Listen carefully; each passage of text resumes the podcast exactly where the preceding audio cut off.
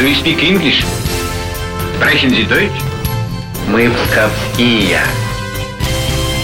Знай наших. Решительно всех приветствую. У микрофона Алина Махиня.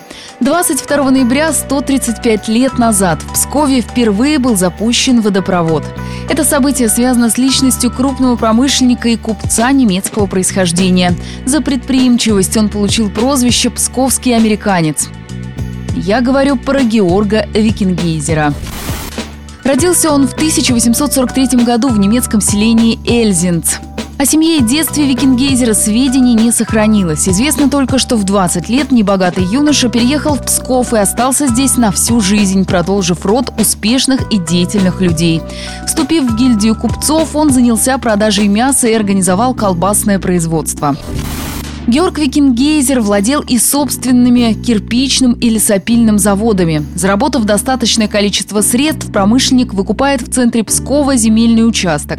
Так, на Сергиевской улице выросло трехэтажное здание с театральным залом. Ныне это Октябрьский проспект 4, а на Архангельской улице шестиэтажка, ставшая самым высоким сооружением в городе.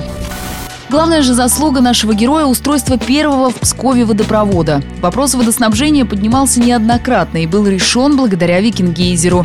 Гордума заключила с ним контракт на 60 лет, по которому в 1881 году был запущен водопровод. Документ до сих пор хранится в областном архиве. В нем прописаны условия контракта. Их нам озвучил начальник отдела информации, публикации документов архива Псковской области Екатерина Перепёлкина. Вода должна быть проведена в резервуары вместимостью 80 тысяч ведер. Для помещения главного резервуара было построено шестиэтажное здание на Архангельской улице. Ныне оно тоже сохранилось, это Ленина, дом 5. Два верхних этажа занимали баки водопровода. Предполагалась и система очистки. Для поднятия воды было устроено две паровые машины. По городу должно было быть построено 5 водоемных зданий, из которых будет опускаться вода.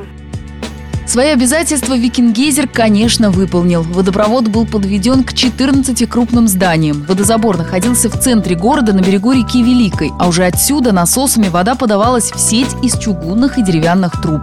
Остатки именно этой водопроводной системы были найдены археологами в феврале нынешнего года. Благодаря Викенгейзеру в Пскове появился и первый телефон. В 1896 году по инициативе промышленника для личного пользования была проложена телефонная линия от Михайло-Архангельской улицы, современной улицы Ленина, до Черёхи. Развитие пассажирского сообщения тоже связано с личностью псковского дельца. В начале 20 века были проложены рельсовые пути от вокзала к торговой площади и на Запсковье. Но средств на сами вагоны не хватило. Тогда семья Викенгейзеров за свой счет закупила конки и лошадей.